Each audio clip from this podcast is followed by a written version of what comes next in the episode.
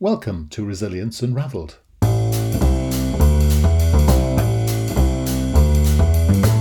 Hi, everybody, and welcome to Resilience Unraveled, a podcast that examines all aspects of personal and organisational resilience.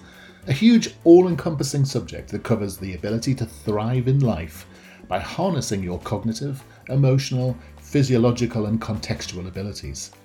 I share stories from people who have thrived despite remarkable obstacles, as well as highly successful practitioners and experts across a range of topics. And this podcast introduces their amazing stories and expertise, as well as my own reflections, perspectives, strategies, and tips, which come from my own synthesis of themes and trends from wider learning. You can go to qedod.com forward slash extras to access offers, tools, and resources, including free articles and ebooks. For those of you that would be interested in supporting our work and contributing more proactively, you can find our new Patreon page at patreon.com. Then search for Resilience Unraveled. So, let's get started. Enjoy the show.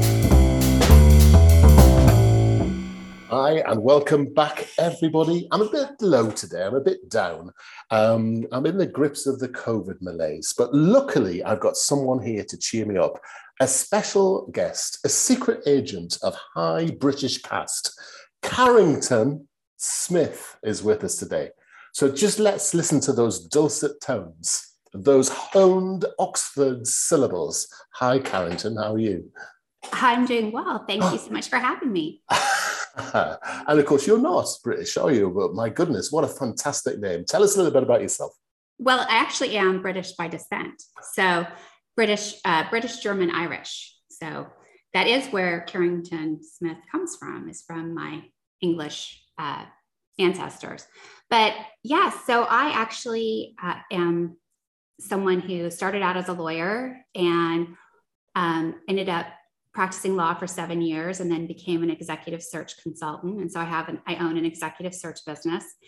And in conjunction with that, I go around and I interview different executives to evaluate them, whether they're good for an opportunity or not. And one of the hallmarks of what I do is I'm really great at figuring out a good fit, a good cultural fit. And one of the ways I do that is by focusing on character and values. And so one of the my favorite questions when I'm talking to executives to figure out their core and their their character and values is we all have moments in life that define us. And can you tell me about a moment that has shaped you and how it, and how it did.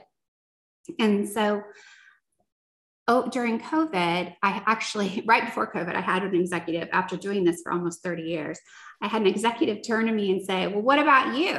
You know, what's your defining moment?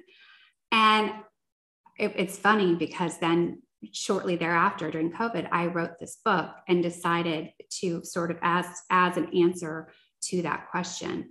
And one of the things that I really look for when I am, so I am also an author, but one of the things I really look for when I'm talking to executives is resilience because I find that people who really don't have a defining moment, they don't have, they haven't encountered any hardships in life are not able then when something comes their way it's it's more of a hurricane to them whereas to someone who's had a lot of experience and has developed really strong emotional resilience it might just be a rainy day mm. so so I, I evaluate people for that because if they've just kind of you know ridden through life without having any issues they're probably not going to be make a great executive because when things happen and you need to be able to react and change quickly that that re- resilience which i consider a muscle is something that you need to flex.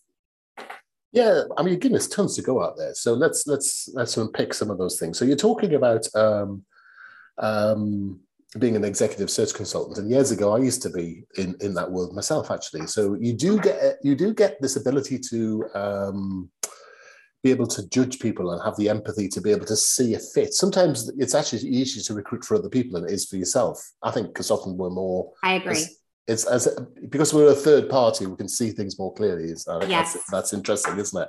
How, how how do you how do you go about therefore looking for things like character and values? Because that's quite indefinable, isn't it? Yeah, well, that's why I use that question. I think you know particularly over here in the States, we have so many different laws and regulations that prevent us from asking certain questions. Right. And so I like that question because it's very open ended. And I'm always shocked. I like to say my job is like a box of chocolates. I never know what I'm going to get. And that is, people will respond with, you know, well, my father had brain cancer and he died when I was five, and I ended up being the man of the house. Yeah. Uh, and that really, I mean, right there, you know, wow, this person is very mature, has encountered a lot of things. And the fact that they were willing to be vulnerable and open with me and share that tells me also a lot about them. I'm always surprised what people will come up with. I mean, there are some people who say, oh, well, you know, the birth of my child and or getting married, which, you know, those are life events, but those don't really tell me much about resilience or character and values. And so I try to dig deeper and say, you know, kind of like, oh, come on, give me something else, you know, um, because I really want to hear more of those moments. And it doesn't have to be a huge moment, but it can be just an everyday moment that can really be transformative. I mean, mm. there was one time when I was driving home from, I went to Tulane Law School, which is in New Orleans. And I was driving home from being in the French Quarter. And uh, we came upon this man lying in the middle of the road. Mm. And at the time, this is before cell phones. So what do we do? I'm like, if if we don't stop and help this man, then someone can just run over him because it's, you know, it's late night, people driving back and forth in the French Quarter. And so I, my friend, it's two girls, you know, my friend's kicking and screaming. I'm like, no, we're going to stop and we're going to help this man. And he's literally covered in blood in, in the middle of the road. Yeah. And I, I recognized that moment as the Good Samaritan from the Bible. I was like, this is that moment. And what, what I love about that moment, it was so clear to me. It like I didn't even have a choice in the matter. I knew what I had to do. And so we, we drug this man from the middle of the road, these two little girls. we drug him over to the side of the road. And then I said, well, now we need to go call the police. There were no cell phones. So mm. we had to go um, back to this girl's apartment. And then when we came back, um, we get there and the men that had beat him up originally and left him in the middle of the road had come back and they were standing there with a tire iron uh, poised to beat him some more. And me, I don't know what possessed me. I got out of my car and I stood there. And I knew, just so your listeners know, I'm five foot three and maybe 120 pounds. And so here I am, door open, screaming at the top of my lungs. We've called the police. They're on their way. They're going to be here any second. Leave that man alone. Mm. And so, you know, this isn't some big, you know, somebody dying from cancer or or you know losing a job or a lot of the other hiccups we have in life this is just a, a moment and a choice that i made. But what i loved about it is it really told me about what i would do when nobody was looking. Mm. this was absolutely it told me that when that like god gave me a moment and i know i made the right choice in that moment. And so yeah. so, so just, just jumping in for a second because i find it a fascinating question because as a, a psychotherapist and um, someone who, who does, does this, I talk a lot about not being defined by moments, by not letting your past define you.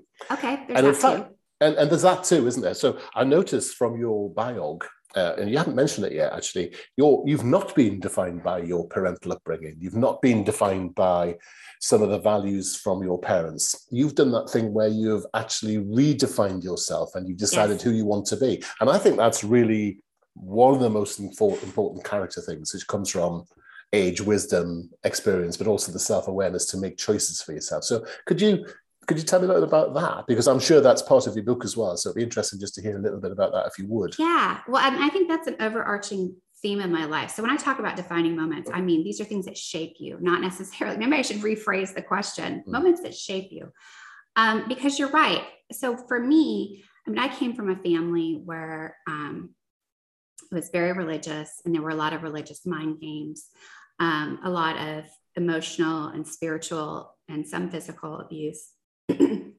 but uh, um, and then when I got to college, I was raped, and uh, my my family's response to that was um, to tell me not to talk about it.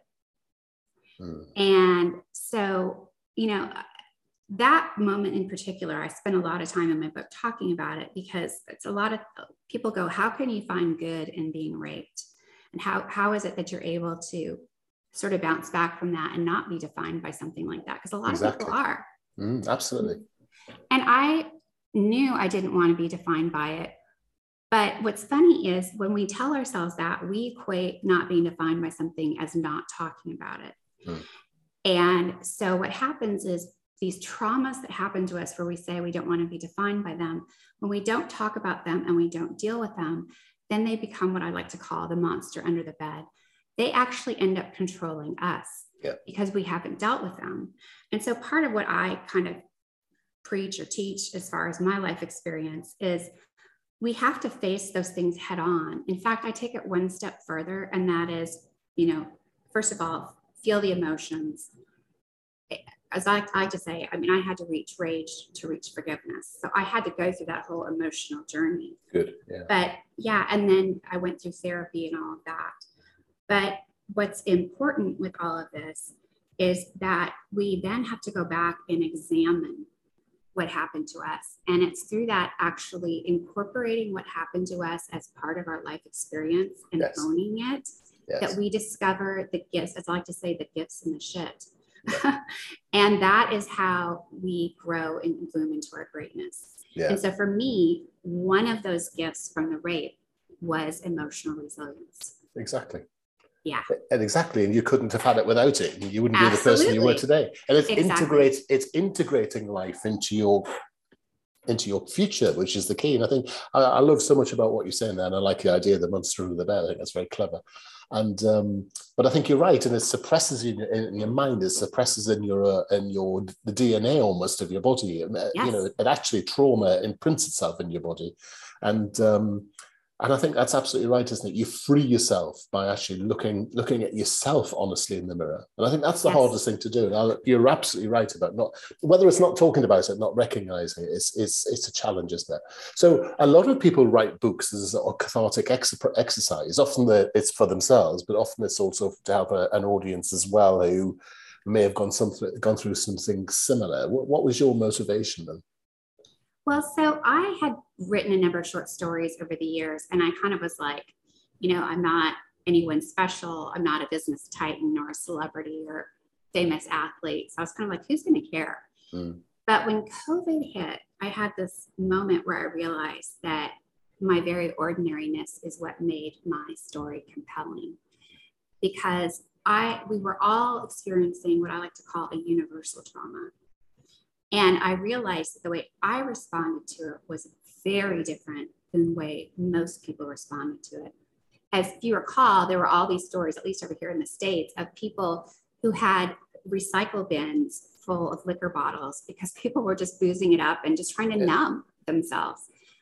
When COVID hit, my response was, this is the opportunity of a lifetime.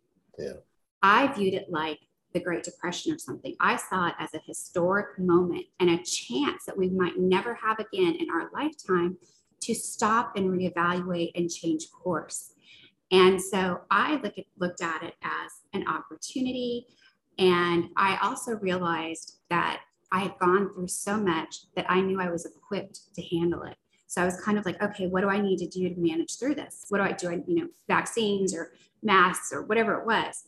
So my approach was very different. And I wrote the book and knitted these stories together because I believe first people learn best through stories as opposed to you telling them what to do, but sort of as a roadmap for people and as a gift to to humanity um, to share how I had experienced different traumas and gotten through them and really taken myself from you know experiencing this, these horrible things to feeling living a life of purpose and joy and fulfillment. And so I thought by sharing these stories, it might be helpful to others. Interesting. So, what sort of stories are they? Uh, you having said that? Well, I mean, I opened the book with being raped. Um, I there are. I mean, I've been divorced twice, so I walk people through those experiences. And here's another example of. Um, there's lots. I like to. I joke my book has something for everyone because I've been through so much but you know losing friends mom dying from dementia i mean all these different life experiences and even just really ordinary things like body dysmorphia and um, you know just things that we all kind of deal with mm. but um, with the divorce situation one of the things that i mean i was i've been divorced twice right so on the second divorce one of my friends said to me you know carrie with adversity comes opportunity mm-hmm. and I, you know, it, it took me a bit to embrace that. But as I did, I realized that divorce, while it's the death of a marriage, is actually, you get a whole new blank slate. And suddenly I didn't have to worry about pleasing him or, you know, now that I'm twice divorced, you know, my parents have given up on me. You know, so I don't have to please my parents anymore. I don't have to please society. I can reshape my life. I was like, wow, this is amazing. So when I took my focus away from what I had lost to what I had gained, it just opened up for me. And I like to say mindset is a muscle. And so the more we use the muscle, you know, the stronger it gets. And so it has taken me to a place now, whenever something bad happens, I immediately look for the opportunity in it. And so I'm so much faster at recovering because I'm already looking for the path out and the good and the bad. And so I'm not saying, you know, I'm not saying um, to, to minimize or not feel the feelings of the bad things, but I am saying if you have your eye on the fact that there's going to be something good on the other side of this, it just helps you get through it. Mm. Yeah, and that's that's the point, isn't it? I think people don't understand that um, having a sense of purpose, a sense of going somewhere, gets you uh, it gives meaning to the challenge that you're actually experiencing. And uh, a lot of people give up; they can't summon the grit because actually, they're just whatever they're doing is just just agonizing, but for no yeah. reason. But agonizing because it has meaning or purpose is different. And actually, that allows you to reframe that. Um, that's absolutely fascinating. Um, um, I've just bought a copy, by the way. Sorry, I was I was ah, listening oh, to everything you, you said, but uh, I was just looking at the. Uh, it's very rare when you go on the website to see forty-five um, four and five star reviews. There's some, and actually the reviews help sell the book, so that's really fascinating. So, uh, so sorry about that. So at least you got one sale from this podcast, if yeah, nothing well, else. Thank you. um, I think I think it's fascinating. You said something about uh, which really struck with me, and I, I liked it. Something about the your very ordinariness yeah. was was something that was so important to you, and but actually. Um, oh, a lot of what you said today has proven that you're not ordinary. You're not extraordinary because, and I don't think you're claiming that, yeah. but you're certainly not ordinary. You're certainly um, probably along, um, amongst the, the smaller percentages of people who have that worldview, who have that ability to marshal their intellectual, cognitive, and emotional resources to have that mindset. Because surely, as you go around and interview some of these top executives, you realize actually how many senior people have feet of clay, don't they? They don't have yes. the character.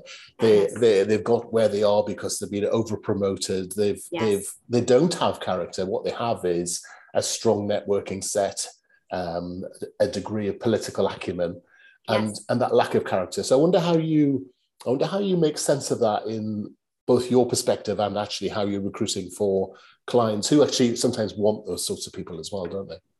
Well, you know, I think a big a big thing, and COVID has really kind of helped with this. Honestly, you know, our generation, um, growing up, we say, were taught. When you say our, are you including me in that? Because I'd be very flattered if you were. Well, I I'm older than I look. I'm 54. So. Oh, okay. I'm 27, anyway, so that's well. Great. There you go. Who knew? Um, Certainly not me. yeah.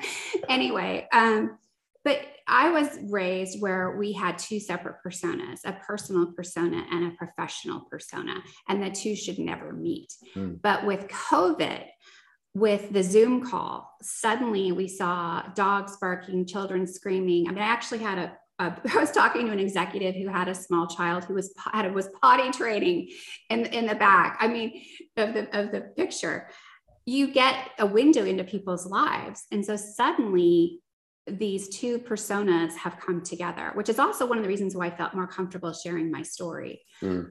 But I I think that um, it's it's important that authenticity and vulnerability are two other things that have come out of COVID. We've seen a lot more of people just saying, "This is my life, this is my experience," and owning it. And people being more open. And what I found is that executives who are not authentic and not vulnerable, those are two real big red flags for me. They either have, you know, really big egos or are just um, unavailable and t- tend to lack character. So those are two things that I really, really look for authenticity and vulnerability. And if those things exist, then they're willing to open up and really have a candid chat about a lot of these different um, characters, character traits, and values. So, but but then but that's interesting because what you're looking for is that thing, but Yeah. that thing is something an organization might not want. So in other words, they've got to be skilled enough to show that side of themselves to you, but not in a working context. exactly, that's So true. So therefore, they are still managing personas. You see, I have, I have, I, I love the thought you're saying about um, you sort of your um, what's that word you said? You so you talking about authentic vulnerability. You had you had something else there which I, I thought I wrote down. I can't read my own writing. Um, I, I don't buy this authenticity. I don't actually want think organizations want all of you coming to work because actually the thing is it it assumes that all of you is fantastic and most of people Ah. isn't. Okay, I agree. I agree with you actually. So I think there's a balance Mm. because when I talk about being authentic, I mean like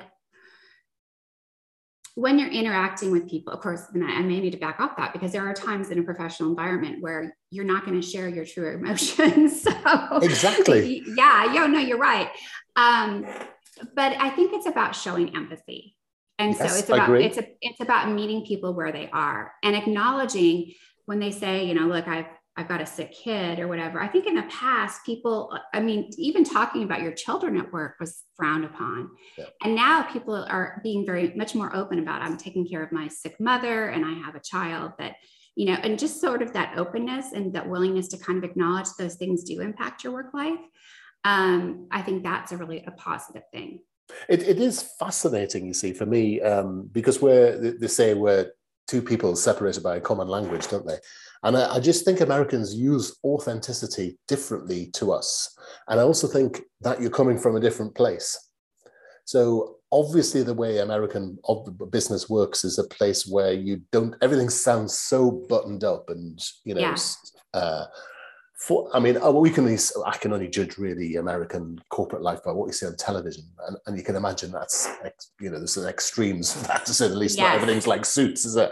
But I, sus- I suspect some of it's quite true, and some of the West Wing stuff, and you know, you, you sort of suspect that this it corporate life is very buttoned up. You see, you know, when I work in the states, you see people who really do just do as they're told. People Yes. who don't care people who actually genuinely don't give a monkeys about customers. So the idea of customer service is sort of a radical idea in the, in the US, and that's why everyone's still banging on about it. Whereas, you know, we've recognized that customers pay for your holidays for many years, and actually women are equal, and you know that you know that you don't necessarily talk about your kids and your your, your spouses, but if you do need to go to the dentist and you know your kids are sick, then you do that. But there's a pro, Right. quid pro, pro, pro quo, and you work at the weekend or something. It, Yes. it sounds like this is a new idea in the states that actually there's what we used to call it the um, the employee contract, didn't we? The psychological contracts, Ah, and and it sounds like that's that's not existed in the states for a long time. well, I think that's a fair statement. I mean, it? a lot of these things had to be hidden. And in order to progress in your career, particularly for women, it was these were things that sort of we hid, we didn't really talk about. So there were a lot of sort of machinations going on in the background as far as you have a sick kid, you're scrambling to get someone to take care of them, but you're not really letting your boss know because Mm. you don't want it to count against you. So that has gone on for years. Yeah, it's interesting, isn't it? It's interesting that. Um, well, I find it fascinating talking to Americans as I do when I'm talking to Europeans or people from the Yeah. Far East. I mean, we are literally human beings who have massively different cultures. But what's interesting is the prevalent business culture being American is we're sort of pontificated to by people who um, things like authenticity. Right. It assumes that everyone's brilliant, but the vast majority of executives, managers, middle managers, lower managers, they're just not. They're just flawed human beings who are doing their best to get by, who sometimes, you know, just mess it up. and they just don't need the hassle. You know, That's not so everyone's true. doing 100 hour weeks. And, you know, Yes. frankly, most people going to, a lot of people going to work don't exist for work. They just exist because actually they just want to get through the day. right. And, and I do think there's a sort of a heroic American leadership model here, which has gone from being called servant leader to authentic leader. And it's just still command and control, but calling it something different makes it makes you think that it's changed, but it's the same, isn't it? That's really fascinating. I hadn't really thought of it that way, but I think you might be a little bit onto something. You didn't hear that from me, but Look at listen to my watch watch wait for my new book to come out. okay. Yeah. Yeah. No, there's, you know, that's so true. I think, I mean, I've been really fortunate that I have aligned myself with some organizations that really are value based organizations. Yeah. And so, for the most part, tend to really live by that and want certain types of executives that match those values. There are plenty that don't. I mean, think about it. There's a lot on Wall Street, hedge funds, whatever, that really don't care. I just making some money. Yeah. Uh, anything goes you know, those are not organizations that I work with because I would not be able to find them the right talent. I would, I, those are not people that I would want to associate with. So I would be weeding them out. So that would not be a good match for either of us. And it's fascinating because one of my best old friends is has, has, has an executive search firm in the U, US, in the UK, sorry, and uh, works in the US and all over the world. And she's exactly like you. She's established a client base because she's small and ordinary. I'm doing yeah. the parenthesis things because yeah. she's far from ordinary. Um, but you know that's what small business owners can do is have choice but anyway yes. how do we get our paws on blooming which is yes. your book tell us more. Where can we find it? Yes. Uh, so blooming is available on amazon.com and it, the t- full title is blooming finding gifts in the shit of life. And it's by carrington smith obviously. And it's also available on audible. So i recorded the book myself. So you really get to hear me expressing myself when you listen to the Audible. So if you choose to go that route. And then, of course, my personal website is carrington-smith.com. Brilliant. And I'm assuming you're on all the socials and all that. Oh, absolutely. Of- yeah. And in fact, if you go to my website for your listeners, they can download the first chapter of the book for free if they yes. want to. Yes. yes. I saw that. It was really interesting yes. way of doing that. I like that. Yeah. Idea. Yeah. And um, I, I, this, I'm trying to find something when we're chatting, and and it's something. It's one of the reviews of the book, and it says um, something along the lines of, "It opens with a traumatic rape and continues like that," and I couldn't put it down to the end. I thought, well, you know, that's how that's the way to make a statement. well, I have to say, um, I was an English major, and I really, I, I really believe that today people have evolved to where they really only have the um, the patience or the attention span of a goldfish. We hear about this all the time.